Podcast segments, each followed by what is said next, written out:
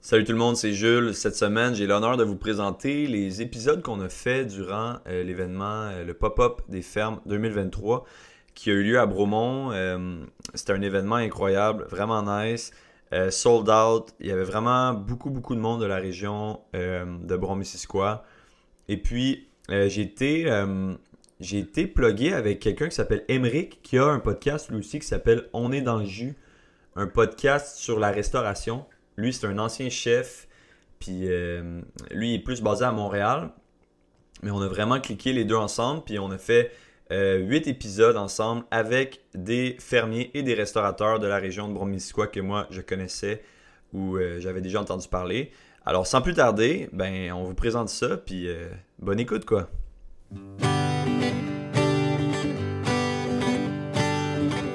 En entrevue avec le plus beau monde de la plus belle région, c'est un tête à tête du canton. Salut, c'est Emeric, vous écoutez On est dans le jus, le balado de la restauration au Québec. Aujourd'hui, je vous propose une émission très spéciale puisque je suis à l'événement Pop-up des fermes et restos qui vous fait découvrir la gastronomie de la belle région du Brome-Missisquoi. Et pour mener à bien cette délicieuse mission, j'ai demandé à un spécialiste de la région de m'accompagner. Il habite là depuis 35 ans, On va dire 25. 25, il aime... Ah, j'ai- un petit jeune J'ai 30, mais je suis arrivé ici à l'âge de 5 ans, donc. Ok, ok. Donc c'est un petit jeune qui Un m'accompagne. petit jeune, ouais. Il aime manger, il aime boire, il a un super podcast, ça s'appelle Tête à Tête des Cantons. Salut Jules. Salut Emric. Et on a un autre petit jeune à côté de lui. Oh. Ok, oui, les amis. Salut Christian. Salut, salut. Christian Bartomeuf, ça va bien? Ça va très bien. Euh, La légende. La légende des cantons. Alors, comment on présente un, un homme comme ça Ah, Ça, c'est ce que disent les autres. Un hurluberlu. un hurluberlu. Au début des années 80, j'étais l'idiot du village parce que j'avais planté des vignes à Dunham. Les, pro- les premières vignes au Québec. Oh, Première vigne commerciale. c'est ce que ouais, j'ai lu. peut-être oui, parce qu'il y a des gens qui avaient fait des petites expériences à droite à gauche. Moi, j'ai planté des vignes parce que c'était absolument par hasard. hein. Je vous explique pourquoi. J'avais acheté une propriété à Dunham qui est aujourd'hui et toujours le domaine des Côtes d'Ardoise. Et pendant euh, un an, j'entendais les voisins dire c'est toujours les premières tomates de la région, la- la cabane à sucre est toujours plus, pré- est toujours plus précoce que les autres. J'ai entendu ça pendant un an. Puis euh, un jour, j'en parle aux agro- je vais voir les, les agronomes. À l'époque, il y avait des bureaux d'agronomes. Il y avait un agronome à Bedford. Et je lui, dis- je lui explique tout ça. Il me dit bah, c'est bien simple, on va, mettre, un- on va enregistrer les unités thermiques. Qu'est-ce que c'est ça Ok, donc ils sont venus m'installer un thermomètre enregistreur pour avoir les unités thermiques. Je pense que c'est du 1er mai au 30 septembre, de façon à avoir ces unités thermiques plus 5 degrés.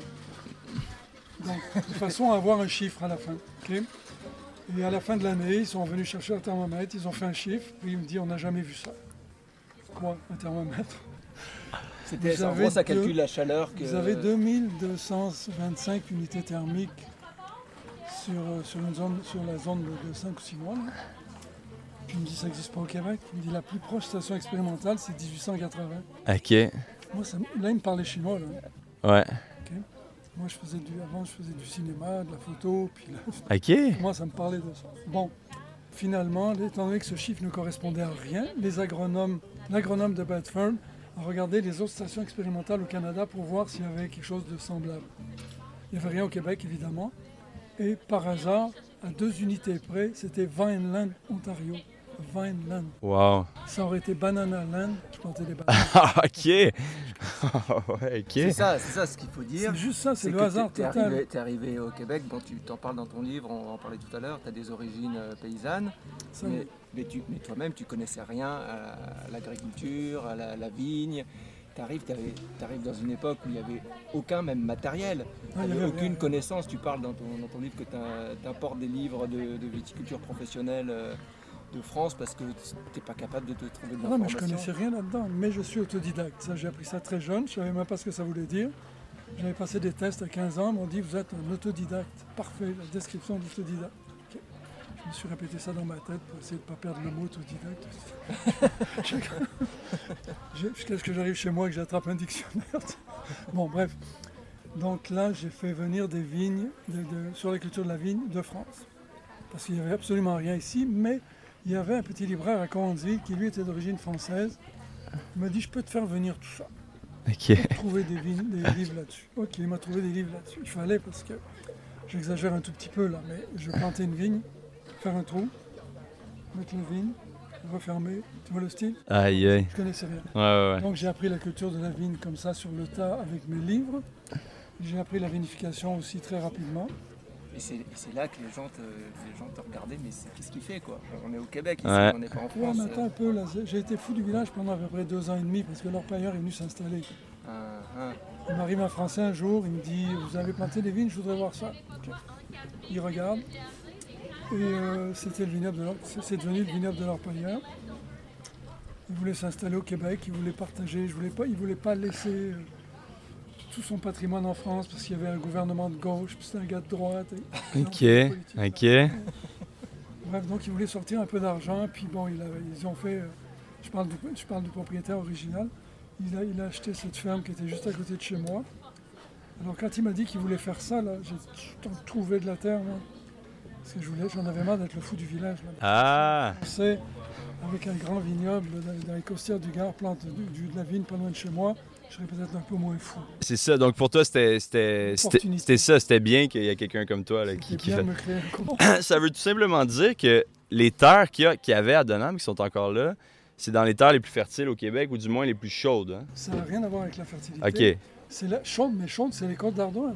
c'est ça. Il y a toujours, on prenait toujours des températures, on avait des thermomètres enregistreurs avec l'orpailleur et Charlery, il y avait toujours, quand il y avait des risques de gel, moi j'avais plus 2, là-bas ils faisaient moins un. Aïe, aïe. Ça, c'est parce qu'il y a des, des ardoises dans le, dans le sol ou... Bah, je- c'est la bonne altitude, parce que là c'est- c'est com- c'est un paradoxe, parce que c'est une exposition nord.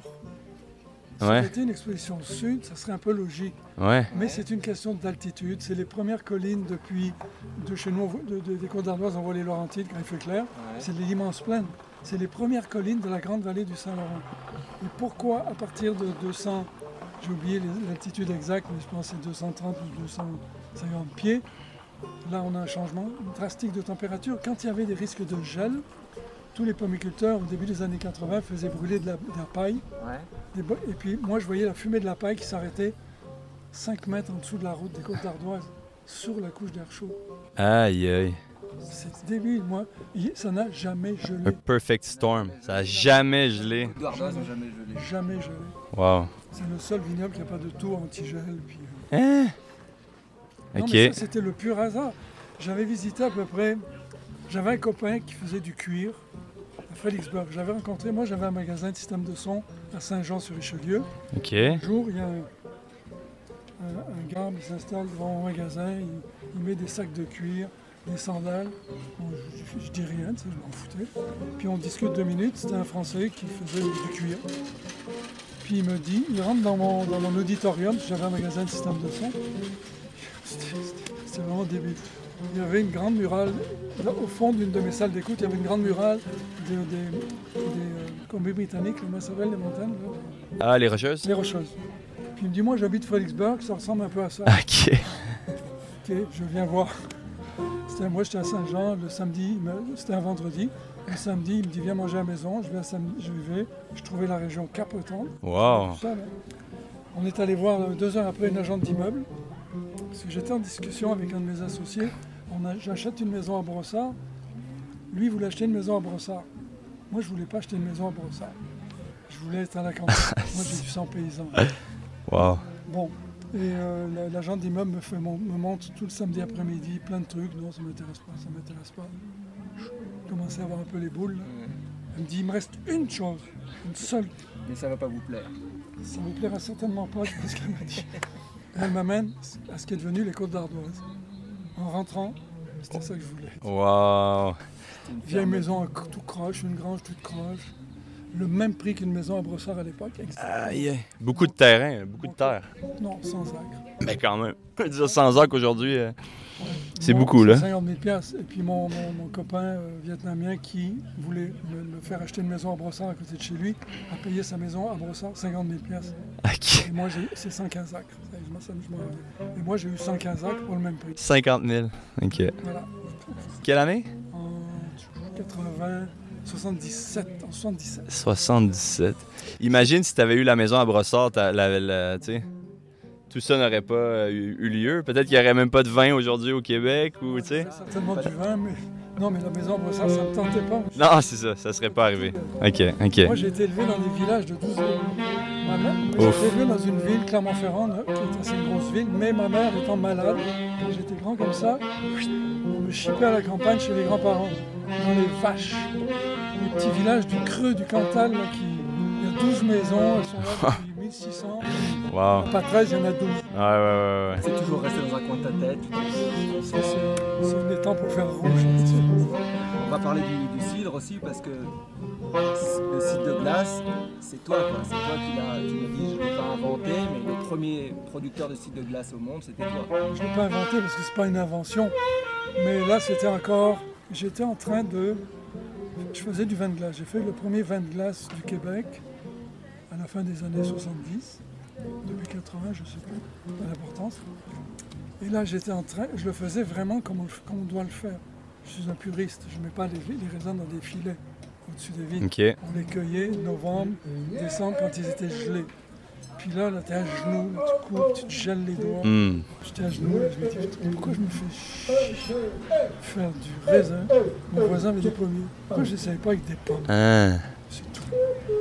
Deux heures après, j'étais chez mon voisin, tout ce qui tresse des pommes, c'était au mois de novembre. là. Il avait une chambre folle, il y avait à peu près 12 000 minutes de pommes. Alors j'ai acheté euh, une bande de Macintosh, une bande de Spartan, une bande de quatre bandes de pommes. Ouais. que J'ai mis à geler partout, tout l'hiver, dans la grange, dans le garage. euh, Aïe. dans ma serre, parce que la serre en hiver, ça ne à rien. Donc il y avait des pommes qui gelaient partout, je les ai pressées, j'étais fait un- Regarde, j'avais quatre bennes de pommes. Je parle de... Une benne, je pense que c'est c'est 200 kilos, 400 livres. 1600 livres de pommes. Chut, J'ai fait un galop. Ouf. Pas de matériel, presser des pommes gelées, c'est des boules de Tu faisais comment là Non, mais on a pressé ça avec une vieille une petite presse. euh, Puis j'ai sorti un galon, mais c'est pas grave. C'était un gaspillage total, mais c'était bon. Ah ouais. Gardez le galon, j'ai fait goûter aux gens à la boutique. Wow, c'est donc ben bon. C'était parti. Quelle histoire. Aujourd'hui, t'es dans le cidre. Oui, j'ai des vignes aussi. Ah, t'as des vignes aussi. Tu fais encore du vin? Oui, mais je fais du vin de paille. On va pas plaire à tout le monde, mais pour moi, le vin, c'est une business internationale. Faire un vin rouge ou un vin blanc au Québec à 15 ou 20 ou 25 dollars, dans ma tête, ça marche pas parce que je peux aller acheter un vin espagnol, chilien, euh, espagnol, portugais pour 15 piastres, 12 piastres, super bon, tu sais. Ils ont un meilleur climat, c'est ça que tu veux dire. pas Bon. le climat pour ça. Donc les coûts de production sont aussi beaucoup plus élevés. Et c'est pour ça qu'on arrive avec des 20, 15, 20, 25, 30 piastres. Ça marche pas avec moi, ça. Parce que moi, personnellement, si je veux acheter un, si je bois un vin, si je mets 30 piastres dans un vin, je vais acheter un vin chilien, italien, espagnol, portugais. Puis je vais, je, je vais boire. Français, non? Hop là! Hein, Il l'a pas, il l'a pas nommé, il l'a pas nommé. Pour qualité-prix et pas là. Ah non, ok, ok, je sais pas. Donc c'est quoi le vin de paille, ouais? Même paille, c'est du- c'est des raisins qui sèchent, qui anciennement, mais toujours, sèchent, séchés sur de la paille. Sur les grappes, il faut que ce soit très sain. Tu ramasses tes grappes à maturité, tu les déposes sur de la paille. Je ne les dépose pas sur de la paille, mais on les met dans des paniers à pain avec une moustiquaire au fond. là. Et on les laisse sécher. Moi, je suis puriste. La, la- la loi pour le vin de paille dans le Jura, c'est 90 jours de séchage. Je ne je fais jamais rien en bas de 90. Maintenant, on va au-dessus de 100. Ok. 100, 110, 110 jours, il reste à peu près une, une goutte de sucre dans chaque raisin. Mais j'ai Chaque grain de raisin. une- 15 gouttes de sucre. Les bouteilles, je mets 100 bouteilles de 200 millilitres, 40 dollars. C'est vraiment pas cher. Mais on vend ça. C'est pas un vin que tu bois un verre. Quand on faisait des dégustations dans les salons, tu sais les petites baguettes en plastique avec une boule au bout là, Ouais, les petits Q-tips ça ou. suffit. Une goutte Wow. tellement J'ai jamais goûté à ça, je pense. C'est tellement intense, ça envahit, puis c'est c'est long en bouche. On ne fait pas chaque année parce qu'il faut avoir toujours faut que ce soit à la perfection au niveau du climat. Ok. Cette année, on n'y pense même pas. Non, non, il n'y aura pas de vin de paille cette année pour moi. Non, non, il faut avoir une, une rendage de qualité exceptionnelle. Ok. Il faut que les raisins sèchent 90 jours sans pourrir. Moi, je le mets dans ma, dans ma cave à, de- à vieillir. hein. Il fait, il fait 10, 12 l'été, l'hiver. hein. Ok, ok, donc faut juste qu'à la base le raisin soit suffisamment acide, suffisamment sucré pour euh, pour venir la- les 90 jours. Ah oui, quatre- mais je je vais jusqu'à 110 maintenant. Ok. Ça devient un nectar, mais je veux dire, les gens, ils prennent une goutte. Qu'est-ce que c'est ça Où est-ce qu'on peut goûter ça Je n'ai plus.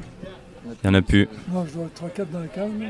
Cette année, il n'y en a pas parce que l'année est pourrie, donc on oublie ça. Ouais, parle-moi un peu de ta saison, là. euh, Là, les pommes, ça commence, les pommes? Là, les pommes, ça commence. Pas une belle année pour Non, les non, pommes? Les pommes, c'est correct. C'est correct? Les pommes, Ok. c'est- Les pommes, il n'y a pas de trouble. Nous, on a une trentaine de variétés de pommes. Des Pommes pommes, anciennes. presque toutes des pommes anciennes. Alors est-ce que tu peux nous parler de ça aussi Parce que c'est un, un autre de tes combats, le, le principe de culture fondamentale. Parce qu'apparemment, même la permaculture, c'est pas, c'est, c'est- c'est trop galvaudé pour toi, c'est ça Nous, c'est galvaudé parce qu'il y a de l'intervention. La culture fondamentale, tu n'interviens pas. Mhm. La culture fondamentale, je parle, c'est- c'est- attention, ça s'adresse pour les arbres- aux arbres fruitiers, pas pour les vignes. Ok. Culture fondamentale pour les vignes, t'oublies ça là. Faut Tu les verras traiter, faut les gratter. Ouais. faut- Non, non, c'est juste pour les arbres fruitiers, les pommiers. Bon, moi, j'ai une trentaine de variétés de pommiers. Ce sont tous des pommiers très euh, rustiques. Beaucoup sont issus de pommes sauvages que j'ai récupérées, que j'ai trouvées fabuleuses pour faire du cidre. Donc, on fait des greffes, on greffe les pommiers. de, de pommes sauvages, euh, comment tu comment as trouvé ça Ben, Il y en a partout dans les forêts. Tu vas dans la forêt, tu trouves Non, non, une, j'y euh, vais pas. Tu te promènes, tu marches, tiens un pommier, tu goûtes, waouh, génial. tu prends une branche, puis tu fais, tu, tu les multiplies, c'est tout. J'ai plein de mes pommes en pas de nom, mais aussi j'ai beaucoup de pommes à cidre importées d'Angleterre ou de, ou de Pays Basque. Hmm. Pommes à cidre, mais qui sont ni plus ni moins que des anciennes pommes sauvages euh, qui viennent de toute façon d'Azerbaïdjan. Tous les pommiers du monde viennent de là. Hein? La pomme est originaire d'Azerbaïdjan. C'est vrai? Ah, je savais pas. Le berceau de la pomme. Wow, Christian, on dirait que. Ouais, on pourrait parler euh, On pourrait parler longtemps. Oui, oui, c'est vrai. Euh, des heures. Si vous êtes intéressé, je vous conseille très très fortement ce livre-là. C'est incroyable, c'est une épopée quoi. Parce que Christian, c'est, c'est un caractère, c'est quelque C'est un chose. petit peu censuré, mais bon. Euh, il disait qu'il a été sur le portrait d'un paysan rebelle, une histoire de pommes, de vin et de crottin. Et donc censuré par l'éditeur parce que c'était trop intense.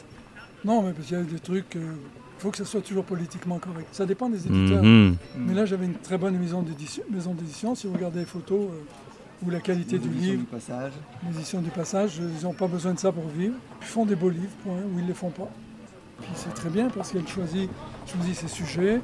Ils, sont très, di- ils sont très difficiles sur les photos, sur la mise en page, dans beaucoup de choses. euh, Puis, somme toute, t'es, t'es- t'es- t'es fier du livre?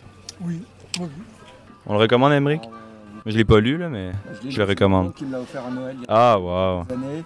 Je me suis replongé hier pour, euh, pour me remettre à niveau et euh, j'avoue que j'étais un peu stressé de rencontrer rencontrer Christian là, euh, vraiment une, une légende de, La gastronomie, peut-être? Là, une- du, du vin et du, du cidre au Québec. hein. Je pense que sans, sans toi, enfin c'est toi qui as vraiment mis ça sur la carte. Et donc pour goûter tes produits, donc ton vin, ton vin, il n'y en a plus, comme ça c'est fait. Le, le cidre, on peut aller au domaine. Le cidre au domaine, mais on ferme euh, mi-octobre, mais il y en a toujours à la SAQ. Ok. Oui, à SAQ, ils en vendent. Moi, ils en vendent euh, 50 succursales sur 450. Ok, donc le, le bon SAQ. Ouais, Avalanche, je t'appelle Avalanche, je fais taper Avalanche. puis- Tu fais combien de cidres différents Ben, je fais un site de glace. J'en Avalanche. fais deux parce que j'ai un hors d'âge. Site de glace Avalanche et millésimé. Ok. Mais j'ai une énorme cuve de 3000 litres où je, mets, où je mettais depuis toujours 200 litres du site de glace de l'année. Un vrai Solera. Ça, c'est du hors d'âge, c'est une Solera. C'est du hors d'âge et là, je suis rendu à, s- à sol, euh, sol 12 bio. Parce que J'en ai, j'en ai plus vieux que ça, mais avant, je n'étais pas bio. Ok. Hmm. On est bio depuis 2011.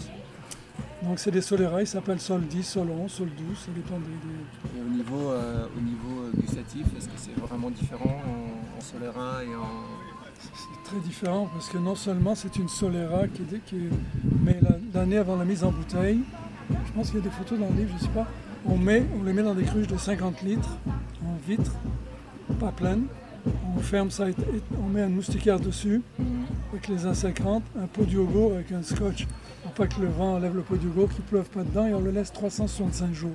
Wow. Il perd euh, 2% d'alcool, mais il devient à l'épreuve des balles. c'est indestructible. Tu prends la bouteille, les gens goûtent. Wow, c'est long en bouche, c'est puissant, malgré la perte de 2% d'alcool. Mais une fois qu'il est ouvert, tu mets le bouchon ou pas. Tu mets le bouchon, puis tu le mets sur le bord de la fenêtre. Ah, Ça ne ouais. fout Nulle part. Wow. Ça fait un an qu'il est dehors. Il est passé par toutes les chaleurs d'été, tous les froids de l'hiver. Au début, j'avais un peu peur les premiers hivers, quand il annonçait des gros froids, je mettais des couvertures dessus, là, sauf une cruche pour voir ce qui se passe. Il se passe rien. Il y a des filaments dedans, de glace. Ils se promènent, mais c'est tout. Ça gèle pas, c'est de l'alcool.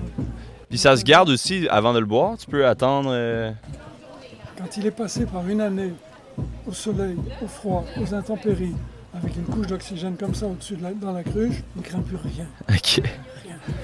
Tu, fais- tu bois la moitié de la bouteille, tu le poses sur le bord de la fenêtre, tu reviens six mois plus tard. Aïe, aïe, OK. Et puis, euh, pop-up des fermes et restos euh, aujourd'hui, est-ce que tu as un stand Est-ce que tu viens en visiteur Est-ce J'ai que... pas un stand, je suis en visiteur là, mais j'ai, euh, j'ai- il y en a quelque part, on a apporté plusieurs plats, je sais pas où. Ok, il y a un stand de dégustation. Ah donc, oui. euh, ah, On a ton cidre ici. bah oui. Ah ouais, OK. Bon, ben, on va écouter ça aussi, hein. Il y a, il y a un peu de cidre de glace, il y a des bulles, Oh! bulles de poire, Ouh! La poire aussi oui oui, poire sauvage, Poire sauvage oui c'est des poires sauvages. C'est des poires sauvages, euh, c'est des poires que... Trop d'histoire. J'ai ramené des boutures de poire du, du fin fond de l'Auvergne, deux petites branches avec deux, avec euh, En, en- en toute légalité, bien sûr. t'as pas- absolument au fond de ma poche. Je les ai fait bouillir en arrivant. C'est Wow. tout, Je les ai multipliés, puis ça donne une petite poire sauvage qui ressemble à rien, mais quand les gens goûtent, il s'appelle champloire. Il y, a, il y a une bouteille euh, fraîche là-bas. Ça pourrait ressembler à. Les gens pensent que ça peut être du vin. Ah C'est une ouais. poire qui goûte ni la poire, ni la pomme. Ça pourrait être un vin avec un cépage étrange, là. mais c'est pas typé poire, c'est pas typé euh, rien. OK. C'est bien, soupe au shampoing, puis ça. C'est festif. Wow! T'as goûté ça Mais attention, il y a une bouteille. hein. Va falloir la trouver. Va falloir la trouver en premier. Non, non, mais j'ai des relations, je crois. Vous aussi, d'ailleurs. C'est dans ce coin là-bas, hein. C'est bon, là-bas. Ah, bah, Ça se met en place, on va aller. euh, Ouais, là, ça commence. Il y avait les trompettes, hein. J'espère qu'on a bien entendu malgré les, les, les, les trompettes, les trompettes et autres. euh. Bon, bon courage au montage. Merci, Christian. Merci beaucoup, Christian. C'était un plaisir de te rencontrer. Merci de nous avoir suivis. Merci beaucoup, Christian. Merci, Jules. À très bientôt. Ciao. Ciao.